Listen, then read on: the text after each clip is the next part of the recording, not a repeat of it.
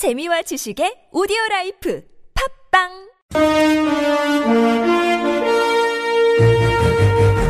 여러분의 합리적 판단을 돕기 위해 오늘의 뉴스를 골랐습니다. 백병규의 뉴스 체크.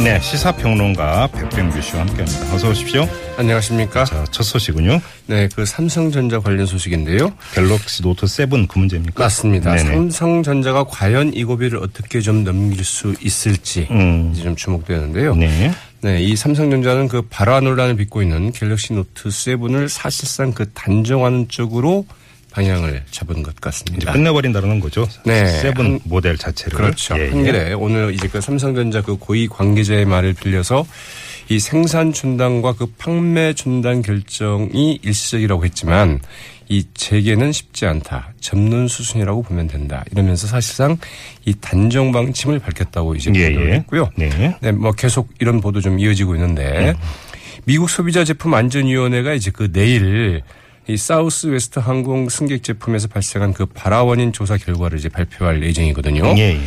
어, 그런데 이제 삼성전자 고위 관계자의 말- 말에 따르면 그 결과가 그 제품 결함으로 나오면 좀 말할 나위도 없고 네. 어, 제품 결함 탓이 아니다.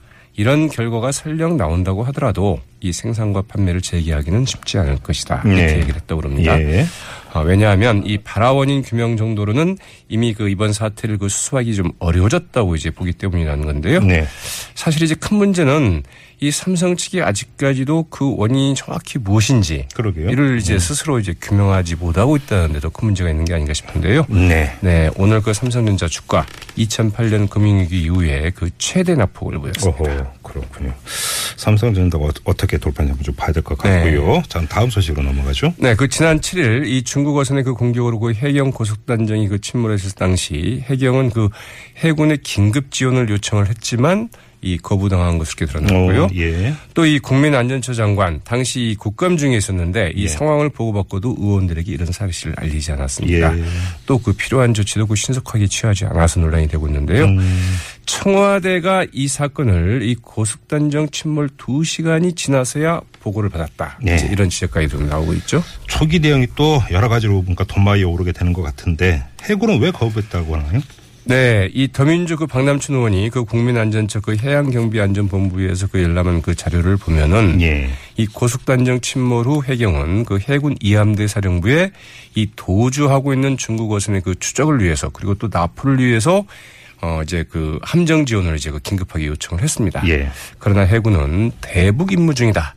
이런 이유로 지원이 불가능하다. 이렇게 음. 네. 통보를 했다고 그러는데요. 네. 그 대북 임무가 이제 무엇이었는지 이제 좀 주목이 됩니다. 예. 해경은 또 그 고속단정 그 침몰 전에도 그 중국 어선 그 40여 척이 그 불법 조업 행위를 하고 있는데 여기에 좀 해군의 그 협조가 좀 필요하다 이렇게 요청을 했지만 이 역시 이제 거부당했다고 하죠. 예. 이 국민안전처 장관 앞서 말씀드린 것처럼 당시 그 국정감사 중에 이제 문자 보고를 받았는데 네. 이 국감장 의원들에게는 뭐 전혀 상황을 설명하지 않았고요. 이 국감장이 이제 그 해당 음, 사, 사고가 난 네. 해역을 맡고 있는 이 중부 해양경비안전본부장이 자리를 같이 하고 있었습니다. 네. 그런데 그 계속 그 자리를 지키도록 했다고 하죠. 네. 그러니까 지금 바로 좀 가봐라. 음. 어떻게 대응할지 해봐야 될 텐데 그러지 않았다고 하는데요. 이 박남춘 의원은 그 해경이 그 별도의 보고서를 그 작성해서 이 청와대 그 재난 비서실 그 행정관에 전달하는 시점을 보니까 고속단정이 그 침몰한 시각에서 그 두 시간여가 지난 오후 5시 13분 경으로 확인이 됐다면서 이 또한 늦, 늦장 보고가 아니, 아니었느냐. 네. 이런 그러게요. 나오고 두 있습니다. 시간이나 지났다. 글쎄 말이죠. 외교부도 그렇게 굼떴다면서요. 네.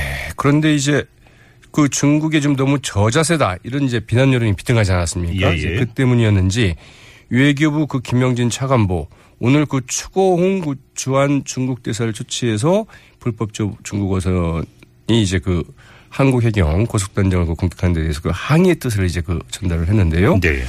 사실 이제 이거 진즉했어야 될 일이거든요. 온, 근데 오늘 불렀다고요? 네 그렇습니다. 사건은 7일 날 있었잖아요. 그리고 이미 한 번 불렀죠. 그러니까 그때 제대로 했어야 되는데 음. 엊그제 그러니까 이제 엊그제 그 총영사를 불러서 이제 유감과 항의의 뜻을 이제 전달한 바가 있는데 예. 어, 도대체 그 총영사를 불러서 할 일이냐? 그러게요. 이제 이런 네. 그 비난 여론이 상당히 좀 비등을 했죠. 네. 그러다 보니까 오늘 이제 그 중국 대사를 다시 한 번 더 불러서 네. 조치를 취한 것 같은데 예. 이게 할 때 제대로 안 해놓으니까 말이죠. 두 번 하면서 예. 사실은 이제 별로 좀 모양새가 좋지 않은데 예. 오늘 그 관계기관 대책위에서 이제 앞서 이제 이야기가 있었죠. 음. 이 불법 조업 중국 어선의 그 발칸포 등 그 공용화기를 사용하겠다. 네. 선체 충격 방식도 사용하겠다 이렇게 음. 얘기를 했는데 네. 둘 다 사실은 다 무리한 음. 쉽지 않은 방법이라는 점에서 과연 실효성이 있겠느냐 네. 이런 지적들이 나오고 있죠. 어, 이 이야기하니까 오늘 마침 또 어, 사부에 중국을 아십니까가 예정됐는데 중국 쪽에서는 또 이 문제가 어떻게 되고 있는지 한번 좀 알아보도록 하고요. 자, 다음 소식으로 넘어가죠. 네, 이 고 백남기 농민 그 사망 진단서 논란을 다룬 서울대병원의 그 특위위원장을 맡았던 분이죠. 이윤성 서울대병원 법의학 교수가 이 고 백남기 농민의 그 사망을 병사라고 주장하는 백선아 교수는 잘못된 주장을 하고 있다고 이제 그 공개적으로 또 비판을 했습니다. 네, 네. 유은상 교수는 오늘 그 국감장에서 이 백선아 교수가 계속 그 병사라는 그 자신의 판단은 의사로서의 그 적합한 판단이었다. 이렇게 이제 그 주장한 데 대해서 예. 역시 이제 국감장에 출석에 어, 자신이 그 뇌수술을 그 잘 모르듯이 백선아 교수는 그 사망 진단서 작성을 잘 모른다.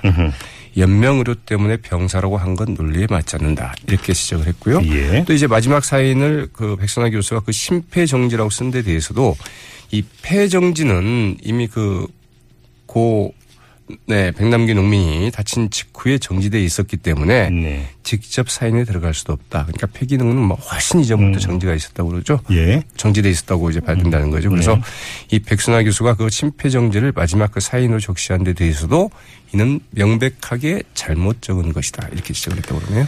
네, 네. 자, 다음 소식 어떤 게 있습니까? 네, 그 박근혜 정부가 그 주도했다는 이제 논란이 일고 있는 이 미르 재단 이게 그 신의 직장이었던 것으로 어, 드러났네요. 월급이 뭐 엄청났다면서요? 맞습니다. 예, 예. 더민주 그 인재근 의원이 이제 그 국민건강보험공단에서 그 제출받은 그 자료에 따르면 미르재단 직원들의 그 평균 연봉 어 9,212만 원인 것으로 이렇게 확인이 됐고요. 예. 이 K 스포츠 재단은 그, 그보다는 좀 낮습니다. 6,924만 원, 음. 예. 7천 원, 7천만 원 가까운 것으로 이렇게 드러났습니다. 네. 이것도 이제 그 기본급 기준이라는 것을 좀 염두에 두셔야 될것 아, 같은데요. 기본급 기준입니까? 맞습니다. 예, 예. 네, 이 캐, 네, 그 인재근, 네, 그 미르 재단의 경우에는 그 최고 연봉이 기본급만 1억 6,640만 원. 예. K 스포츠재단은 그 기본급만 그 9,879만 원을 이제 받았던, 받았던 최고- 것으로 드러났는데요. 맞습니다. 네. 인재근 의원은 이 권력형 비리의 그 정점이라고 할 수 있는 그 미르재단과 그 K 스포츠재단의 그 초고액 연봉이 그 측정됐다면서 네. 이 경제가 어렵다는 대통령의 말이 정말 공연불처럼 들린다. 이렇게 음. 지적을 했네요. 네, 알겠습니다. 또 어떤 게 있습니까? 네, 그 세종문화회관이 오늘 그 정경 전국경제연합회 즉그 정경련의 탈퇴를 이제 통보를 했습니다. 정경련 회원이었어요? 그, 그랬네요. 저도 세종- 좀 몰랐- 세종문화회관이요? 맞습니다. 아, 예. 이런 단체들이 꽤 있나 봐요. 그 예. 서울시 산하기관이죠. 그 세종문화회관은 그 2014년 2월에 정경련에 가입을 했다고 그럽니다. 네. 그러니까 2년 8개월 만에 이제 그 탈퇴를 결정을 한 건데요. 네. 왜 가입했을까 생각을 해보니까 세종문화회관이 무슨 경제 경제 단체라고 봐야 되는 겁니까? 이제 경제 경제 기, 네, 이 기업도 아닌데 말이죠. 그러니까요. 그 세종문화회관은 그 민간 부분의 그 재정 후원을 확대하기 위해서 그 정경련에 가입을 했다고 그럽니다. 네. 그러나 이제 최근에 그 미르재단과 뭐 K스포츠 재단은 물론이고 어, 보수단체 뭐 이제 그 자금을 지원하는 등 여러 가지 문제가 되지 않았습니까? 음. 네네. 그러면서 정경련 해체설까지 나오자 어, 정경련을 좀 탈퇴를 이제 결정하는 것으로 보입니다. 알겠습니다. 짧게 한 소식만 더 전해 주시죠. 네, 그 오규석 부산 그 기장군수가 그 내년도 그 업무 추진비를 그 한 푼도 편성하지 않았다고 하죠. 음. 네, 김영란법 시행 이후에 그 지자체별로 그 업무 추진비 그 삭감 및 그 동결 움직임은 있지만 영원 편성은 그 전국에서 처음이라고 하는데요. 네. 네, 기장군은 그 군수의 그 업무 추진비 그 이외에 그 부군수 및 그 국장, 어, 실과 읍면의 그 업무 추진비도 어, 지난 올해 대비 3분의 1 수준으로 이제 그 삭감하기로 했다고 그러네요. 네네.